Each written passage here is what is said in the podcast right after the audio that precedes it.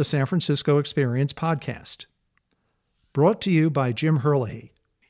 Independent commentary from a Silicon Valley perspective for a global audience, featuring newsmakers, thought leaders, and authors. Season 22, Episode 5 Oppenheimer. In conversation with Shaun Chang of the Hill Place movie and TV blog.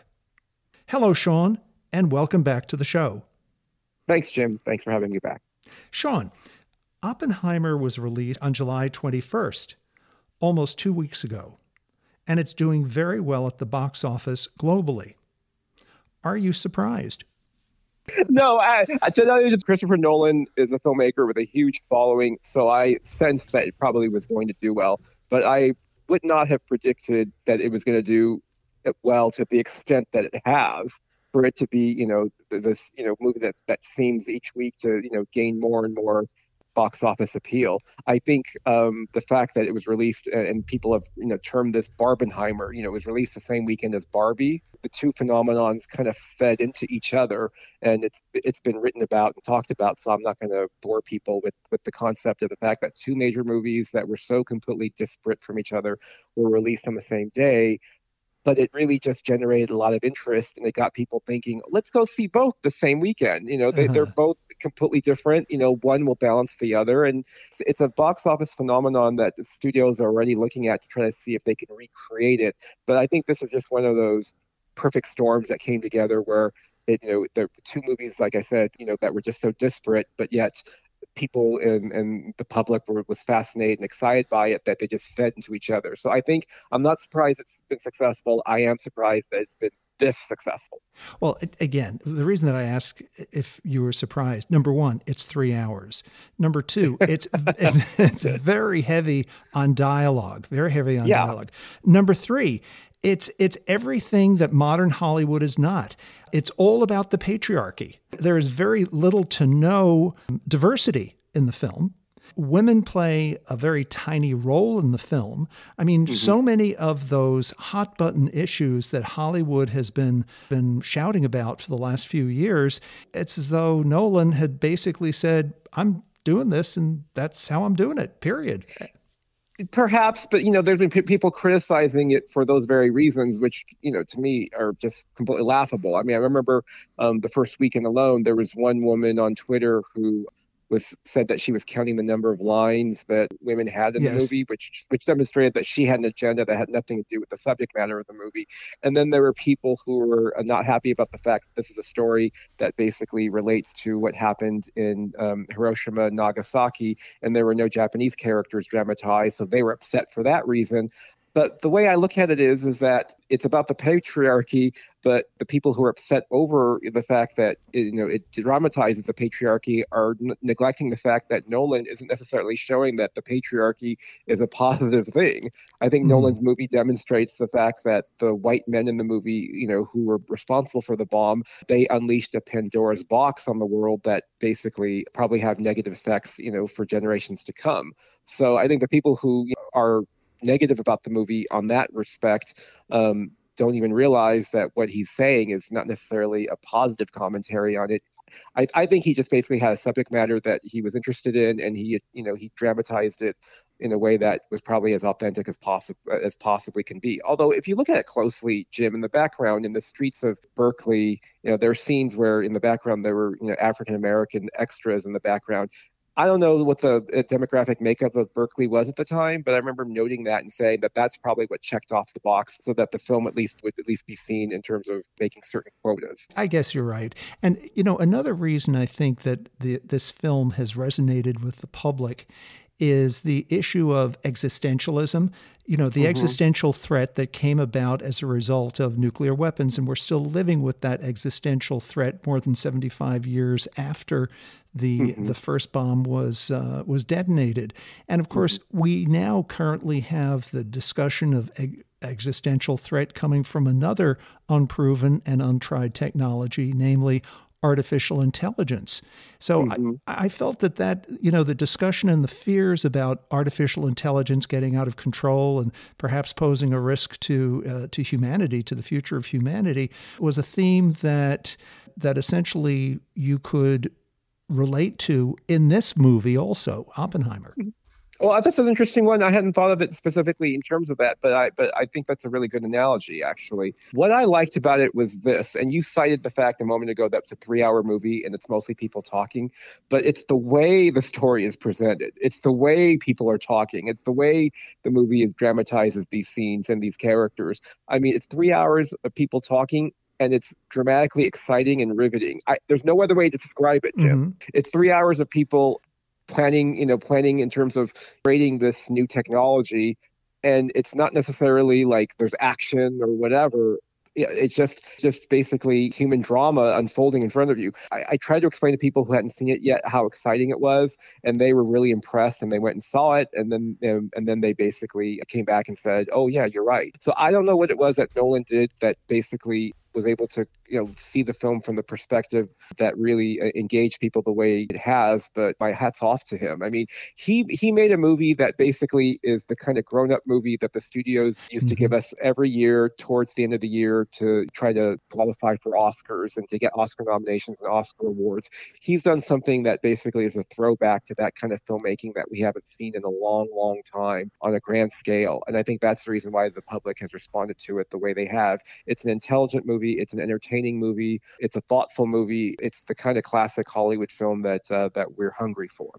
Absolutely, and you know, as we discussed before we came on the air, I mm-hmm. was so impressed with it. And as I was preparing for this podcast today, this morning, I thought to myself, you know what? I'm going to go back and watch it a second time this weekend there were so many scenes in that film that at the time I just uh, perhaps washed over me that mm-hmm. you know that there were there were nuances and there were there were details I think that I may have missed just yeah. trying to keep up with the total dialogue. So I'm mm-hmm. going to go back and watch it a second time this coming weekend to pick up on some of those subtleties.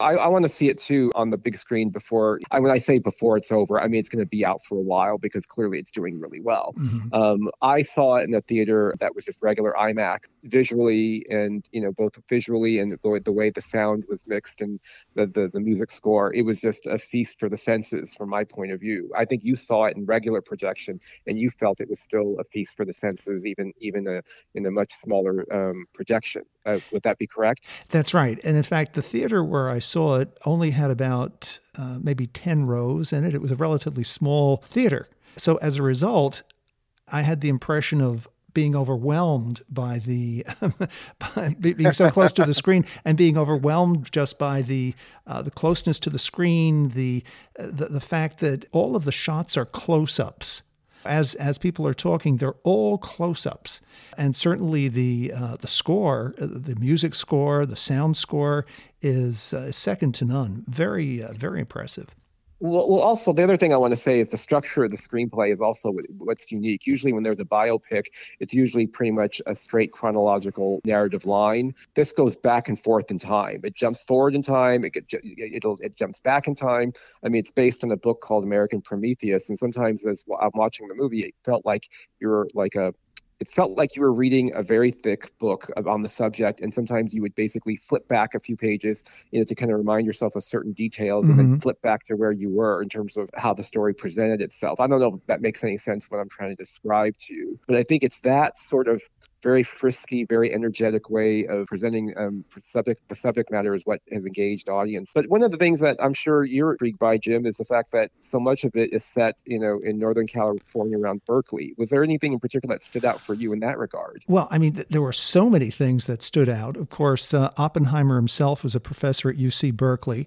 Feature, mm-hmm. uh, and one of the one of the main protagonists in the film is played by Josh Hartnett, who plays Ernest Lawrence, mm-hmm. who, who was a colleague of Oppenheimer at UC Berkeley, and of course the mm-hmm. Lawrence Livermore National Labs, which is the premier nuclear research center for the United States, is there yes. at Berkeley. Mm-hmm. It's named in honor of Ernest Lawrence.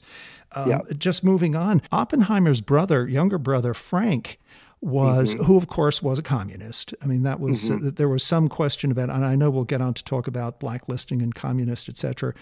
Frank was a member of the Communist Party. There was no question about it. Mm-hmm. Some said that uh, his brother Oppenheimer, the subject of this film, had communist sympathies, but he he was never apparently a member of the Communist Party. But Frank, his younger brother, was. He was also mm-hmm. he's a PhD from Johns Hopkins.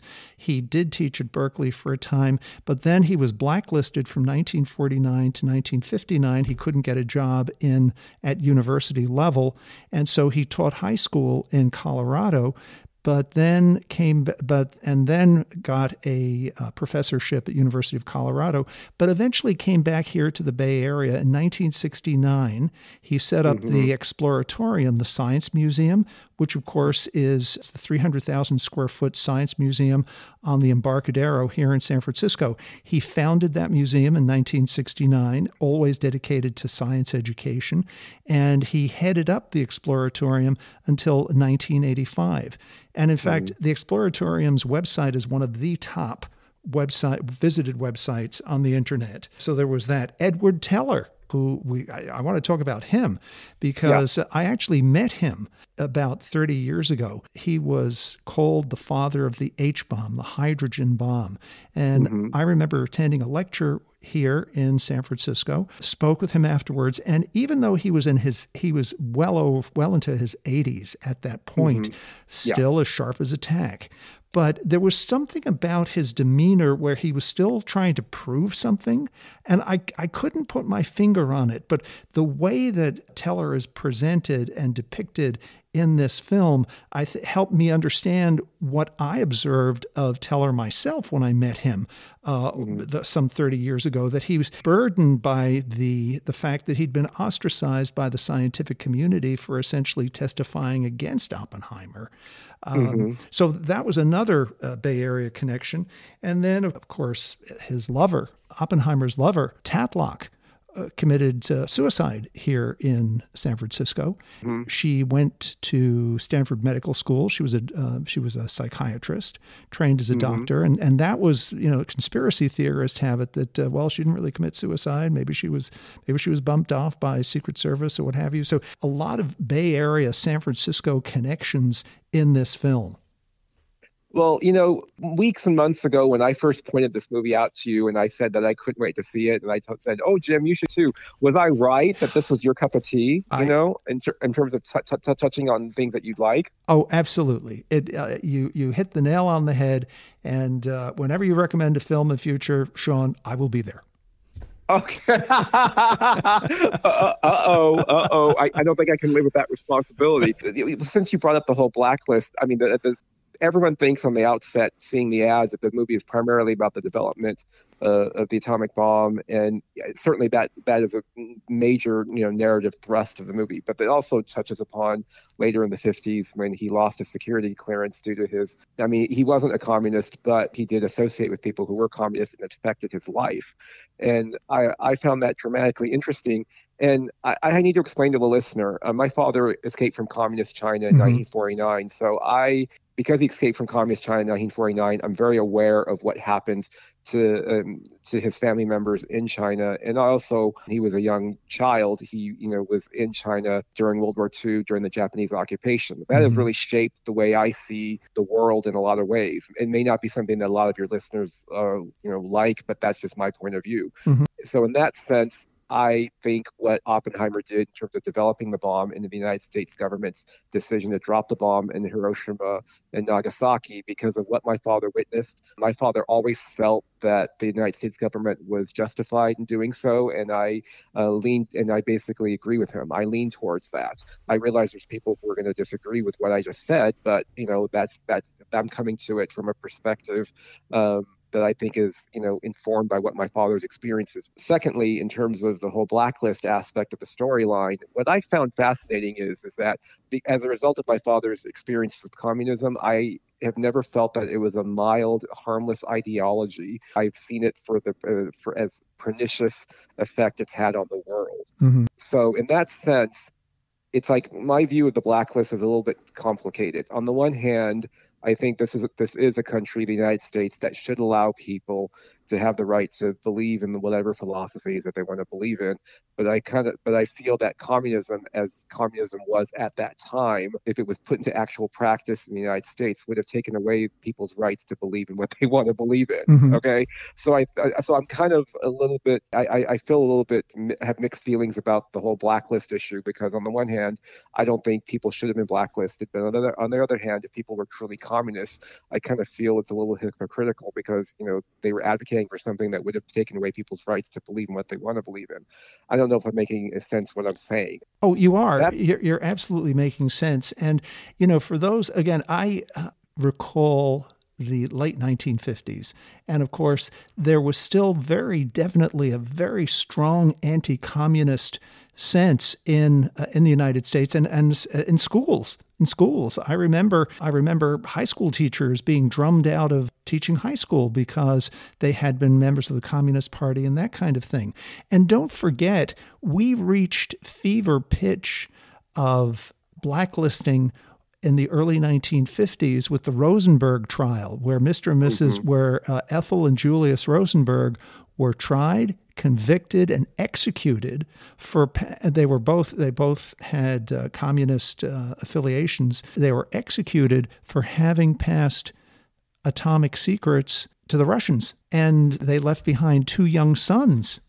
So mm-hmm. that was, if ever there were a an example of what an affiliation with the Communist Party could lead to the execution of a young man and woman, leaving behind two children, sanctioned by the U.S. government, was something that was very, very clear in people's minds throughout the 1950s. Now, of course, that's not that's not reflected in this movie. They don't talk about the Rosenbergs, and that's the subject. For, yeah, for because that's a, that, exactly that's a whole different thing, and I and, and I think it, the distinction is made in regards to you know Oppenheimer. He did not take this, the the actions that the Rosenbergs did. Mm-hmm. You know that that's an apples and oranges situ- situation. But because of the fact that he was associated with so many people, I think the movie is not subtle about the fact that some of these people appeared to you know who were communist members members of the Communist Party in the United States appeared to have had direct ties to the Russian government. I mean, it does even though I think it's sympathetic to Oppenheimer, it does basically present the case that him losing his security clearance was not entirely without reason. Let's come back to Cillian Murphy's portrayal of sure. Oppenheimer. Of course, we we know Cillian Murphy from many performances. Of course, uh, most recently, for those who've watched uh, Peaky Blinders, uh, mm-hmm. He was uh, he starred in that. You were telling me that his preparation for this role involved him virtually on a starvation diet to to reach the skeletal thin levels of Robert Oppenheimer's weight. Mm-hmm. But you know, very interestingly, he had the benefit of being able to watch so many recorded TV interviews with mm-hmm. Oppenheimer, which any of us can watch on YouTube. They're they're all grainy black and white film interviews today. He had an unusual way of speaking. He had a, an accent which doesn't exist anymore. He had that sort of a refined New York Northeast college educated, sophisticated accent, which comes across in the YouTube clips if you want to hear it directly from the man's mouth. And yep. for Cillian Murphy to have mimicked that and to have conquered that, I thought was a terrific effort on his part. He also brings across the angst that Robert Oppenheimer uh, felt, obviously, in creating this. Uh, he was the father of the atomic bomb, as he's known. He was the head of the Manhattan Project, but he was uh, he brought that angst across the, this the sense of, um, on the one hand, he had he was the father of the atomic bomb. They didn't call it the bomb; they called it the gadget when they were out there in uh, Los Alamos. But by the same token, he had his doubts. He felt real guilt, and to a point where, at one point in the film, Oppenheimer is ushered into the Oval Office to meet with President Harry Truman, who's played by I think it's Gary Oldman. Brilliant performance by Gary Oldman. Oh, just, it's just yeah. and he's made up to look like Harry Truman as well. I mean, it's it's just amazing, and he's got that crusty crusty, that crusty man of the people persona of Truman. And, and of course, here you have this very angst ridden, thoughtful Oppenheimer talking to a very down to earth Harry Truman, and he's expressing his, his angst and his guilt and his uncertainty and what have you, and having created this bomb. And afterwards, Truman talks to his uh, his Secretary of State and said, calls uh, referred to Oppenheimer as a crybaby scientist. And in fact, mm-hmm. at one point, Truman actually takes the pocket handkerchief out of his pocket, I guess thinking that Oppenheimer was about to cry, or maybe he was being sarcastic, and passes it to Oppenheimer. Oppenheimer declines it. Again, th- that's another example of some of those nuanced scenes in that film that I want to go back and see a second time. But let, us talk about the the angst of Robert Oppenheimer because he was a he was a very a very tortured man. Yeah, and I, I, read something about his grandson said that he didn't like the scenes earlier in the film where it shows him trying to uh, poison one of his instructor's apples. Yes. You know, that he felt that that kind of went a little bit too far. Since I haven't read the book American Prometheus, I'm not sure what the basis of that was. No, he's a complicated guy. He's not necessarily a warm character as per- portrayed in the movie. I've seen some people complain about Murphy's performance, saying that it could have been warmer. I, I don't, I don't agree with that. I, I think based on what you what you've described in terms of what we know about him historically and what we've seen about him in newsreels, it looks like Murphy basically tried to do what the best he could to try to dramatize as close as possible possible the man the way the man was. This is not a warm, cuddly figure, and he doesn't attempt to try to you know portray him as such. I mean, you do feel for him when he loses his security clearance, and what I was trying to say earlier about it is is that because of the because of his um, you know ties to people who were communists, I, I can see how people would view him as, as a threat um, and why his security clearance you know would have been revoked. But at the same time, because we know the character of the man in terms of the fact that he was dedicated to his country, wanted to do what he could to develop this bomb to end the war and to ensure that the that the Nazis you know did not win the war. It is also a tragedy at the same time you know that he does you know get his security clearance revoked because he does dem- he's one person who did demonstrate his loyalty to the country, but you know, same time, you know, if you're involved with things of a sensitive nature, you know, everything comes under scrutiny. You know, that's kind of what I was trying to say. But you know, the that incident at Oxford there was an incident where he did try. I don't know whether whether or not it was with, with an apple. And I'm going to come back to the apple in a minute. I don't know whether mm-hmm. he actually used the apple, but there was an incident at Oxford where he where he threatened one of his tutors, and in fact, his Oppenheimer's parents had to actually settle out of court to, with that tutor. The use of the apple as a theatrical device, of course, mm-hmm. you know, uh, from a science perspective, you think of Sir Isaac Newton proving of silent science. Of course, Sir Isaac Newton was at Cambridge, but the apple falling from the tree and, you know, that being a sort of physical manifestation of, uh, of gravity and the laws of gravity and how important that was to science. Mm. And going back further in history, the apple in the Garden of Eden and the temptation of the apple and how it led to the destruction of Adam and Eve were thrown out of the Garden of Eden, and uh, humanity has never been the same since. And then most recently, in the 1950s, Alan Turing, arguably the father of uh, computer science, who in mm-hmm. fact ate a poisoned apple. So the the use of that apple as a dramatic device, whether whether that in fact is what what uh, Oppenheimer did, and I'm going to have to go back and research that. But but again, the importance of the apple as a dramatic prop in history both real and imagined, I thought was was another another brilliant play by uh, Chris Nolan. I, in fact, the way you you encapsulated that a second ago, I, I am a bit envious actually. I mean, that's pretty that, that's, that's that's pretty great actually. One of the things that you mentioned earlier in terms of the size of the role for the women in the movie, yes, I mean they're not the leads, but I would have to say uh, Emily Blunt uh, playing his wife in the picture yes. is uh, quite remarkable, especially in the scene when she's being interrogated about her communist ties in the past and the way she pushes back. But but also that scene at the end, the end of the film when she is her husband's being honored by I think uh, by LBJ. Yes. In the Oval Office, people are coming up and shaking his hand, and then Teller, you know, shakes her husband's hand. But the way she rejects his gesture, his his peace offering, I thought that was a very nuanced moment. What did you think about that scene? Oh, absolutely. And apparently Teller never recovered from that. And at the time, he stepped when he wept out of the Oval Office, he wept bitter tears. Mm-hmm. He wept yeah. bitter tears at the rejection that he he felt from Kitty Oppenheimer. It's beautifully portrayed in that uh, in that scene, and of course, in that scene where uh, where Oppenheimer's uh, fighting for his security clearance, and there's this uh, this hearing to take it away from him. They also reference his affair with Jean Tatlock right there mm-hmm. in front of his wife, Kitty Oppenheimer. That was that was a tough scene.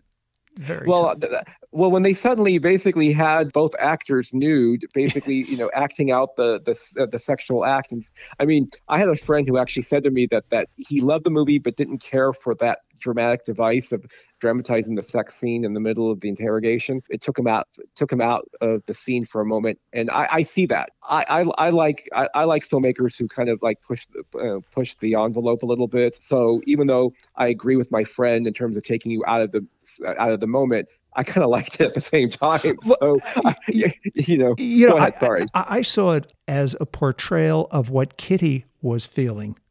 Mm-hmm. Who yeah. she loved this man. This this is her husband. You know, she's listening to this the sordid details of his uh, his affair with Jean Tatlock, and mm-hmm. so from her, I, I took it from her perspective that that's yeah. how she was viewing. That was a very personal view on her part of them. That the fact that they were making love there in the uh, in the hearing room and they're both naked. That was her perspective, and I could understand how how somebody could how a a spouse, a jilted spouse, a jilted lover could have that kind of obsession. Well, it, it's basically being rubbed in her face yes. at that moment, you know. And Nolan is, is, actually visually dramatizing it for us, so that it's getting the point across without having dialogue. Say mm-hmm. you know, um, which a typical, you know, conventional filmmaker would have would have would have had lines in it saying, "You humiliated me," blah blah blah. You know. Uh-huh. So so no, I thought it was I thought it was it, it was um it was brilliant. You know, what was really interesting is the fact that we hear about the bombs being dropped on Hiroshima and Nagasaki, but the film does not dramatize mm-hmm. that moment for us. It keeps it off screen. I thought that was a really interesting point because it really does keep the film the film focused on the on, on Oppenheimer and the other scientists and the work that they did. There was a 1947 film called The Beginning or the End from MGM, directed by Norman Taurog, and it, it, it covers the story of the Manhattan Project. Oppenheimer is a character in it, but he's not the lead character. And um, I've seen people, Jim, write about that film in recent weeks in a derisive, negative manner, calling it disastrous movie and this and that. And there was a book written about the making of the movie, written by a guy who I think despises the film because the film tries to show the development of the atomic bomb from a positive point of view. I actually, Jim, like the beginning or the end personally. I personally like the movie. I I like the actors in it. I I think the movie is entertaining. I is it corny at certain moments? Sure. Um, is the perspective of it unquestioningly positive? Sure, but this is in 1947 MGM, two years after the war. Of course, they're going to give it that point of view. I think it's a fascinating film in terms of it, being a time capsule in terms of what American uh, society at the time viewed the atomic bomb. So I think if you're listening to this and you're curious about the beginning or the end, you can Google it, and I think you can find it streaming online somewhere on YouTube in a couple of places. And I think they're both interesting companion pieces. They're parallel movies. They're not the same storylines, but I think if you're interested in the subject, that film is interesting to look up as as a different perspective on the same subject. What was the basis of the the beef, if you will, between Oppenheimer and Strauss? I'm not sure about it uh, historically. I mean, what what do you think? And I, I don't want to I don't want to talk about it as if I'm a historian on that point of view. What what was your take on it?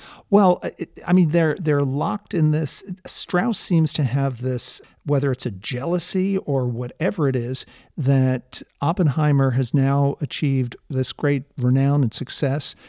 By the way, he, uh, Oppenheimer, while he's known uh, informally as the father of the atomic bomb. He never got the Nobel Prize for uh, for the atomic bomb. Of course, the Nobel Prize doesn't award prizes for discoveries that are used for military purposes. So, but he was there. There seemed to be a great jealousy on his part, and Robert Downey Jr. I thought played that role again. Another another tremendous dramatic performance by by a member of the cast. I, I concur, and in fact, I found his scenes so riveting. I mean, every time they went back to him in the story, you know, I I, I was completely enraptured. If he doesn't get nominated for the Oscar, much less win it next year, I mean, I've already said before, the Academy is a screwed up organization. And it's this movie, if this movie does not uh, get nominated in multiple categories and win multiple Oscars next year because it's not, or it, because it's a story of a of a white man, that's usually what seems to kind of invalidate movies in terms of the Academy Awards these days.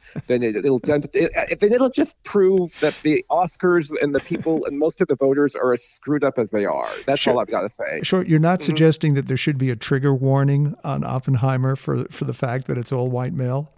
Um. Oh, I, I, I think by now people should know about it, so there shouldn't be. There, there is no trigger warning and stuff. I think I, what I just want to say is, is that the last few weeks I've gone back to the movies in, in a major way. Like I went I went and saw Oppenheimer the same day as Barbie. It was a little bit kind of an overwhelming experience, but I really actually enjoy just immersing myself in the movie going experience. The reason why I love Oppenheimer as much as uh, I do is that it's contributed towards making people feel more at ease about going to the movies again yes. rather than watching things at home on streaming.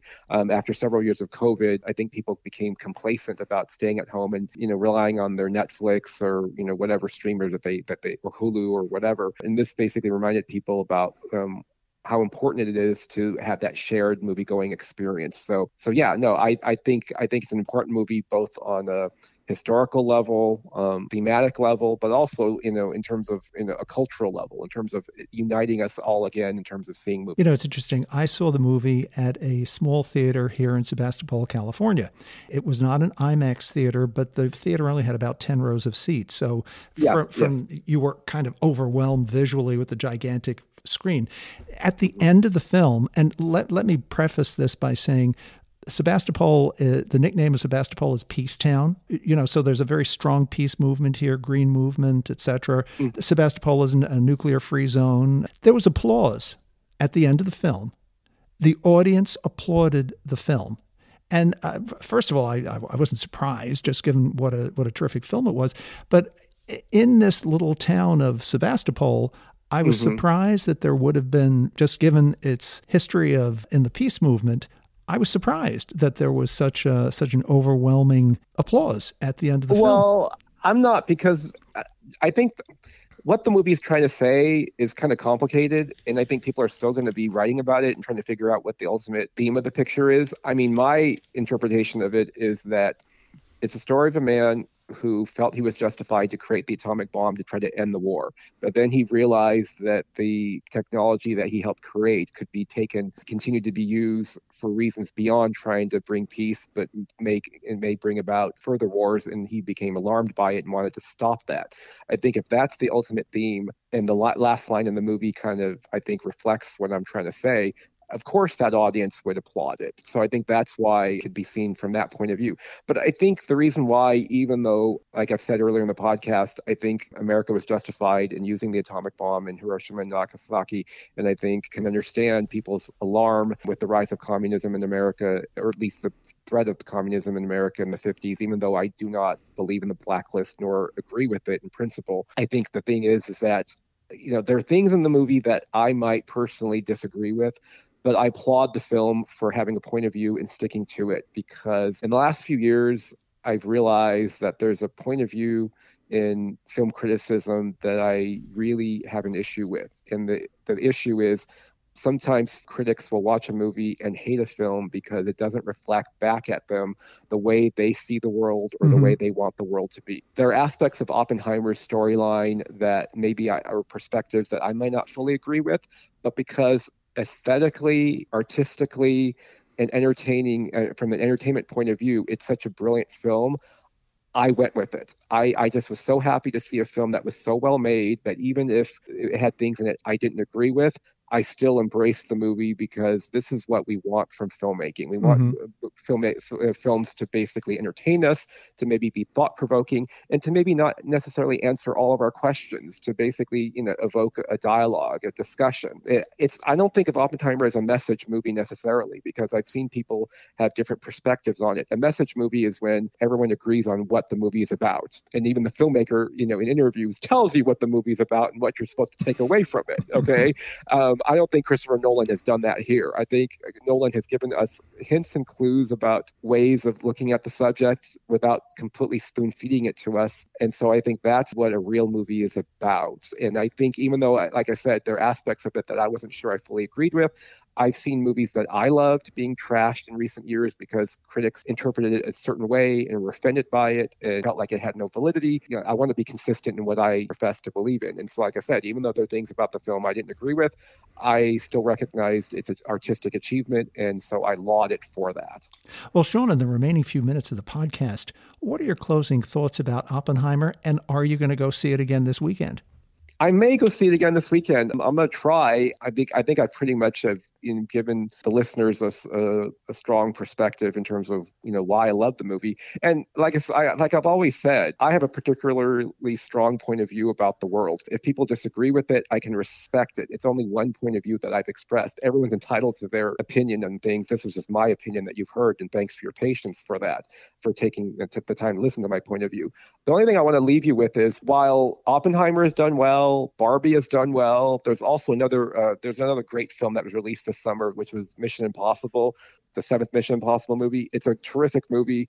Um, it's kind of gotten lost in the you know in the shuffle because it was released one week before Oppenheimer and Barbie, but it's a great and well made and thoughtful action picture the kind of action picture that we should get more of. Remember last summer, Tom Cruise gave us Top Gun Maverick, right? You know, and he brought us back into the movie theaters, and then he gave us a year later an equally well-made action film that just hasn't been doing as well financially you know, because moviegoers are really enraptured by both Oppenheimer and Barbie. And I just want listeners to just uh, remind them that they should just go also see Mission Impossible as well because we want to support a well-made adventure movie like that. We don't want our action adventure movies to be thrown together without any thought to character, script, or you know, a dialogue or nuance. Uh, that movie, the, the, Mission Impossible movie, you know, has it all, and I'd like I'd like to see it uh, to see it do better financially. That's all I got to say. Well, Shaun, once again, thanks for joining us and analyzing this this very timely landmark film.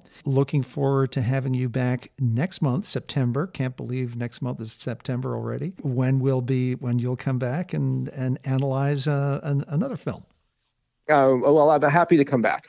Okay, wonderful. And for our listeners, today's episode is number 430. Listen to us on Apple Podcast, Spotify, Amazon Music, 18 platforms in total, with listeners in 60 countries. FeedSpot recently named the San Francisco Experience among California's top 25 news podcasts. This has been the San Francisco Experience podcast with Jim Herlihy, coming to you from San Francisco.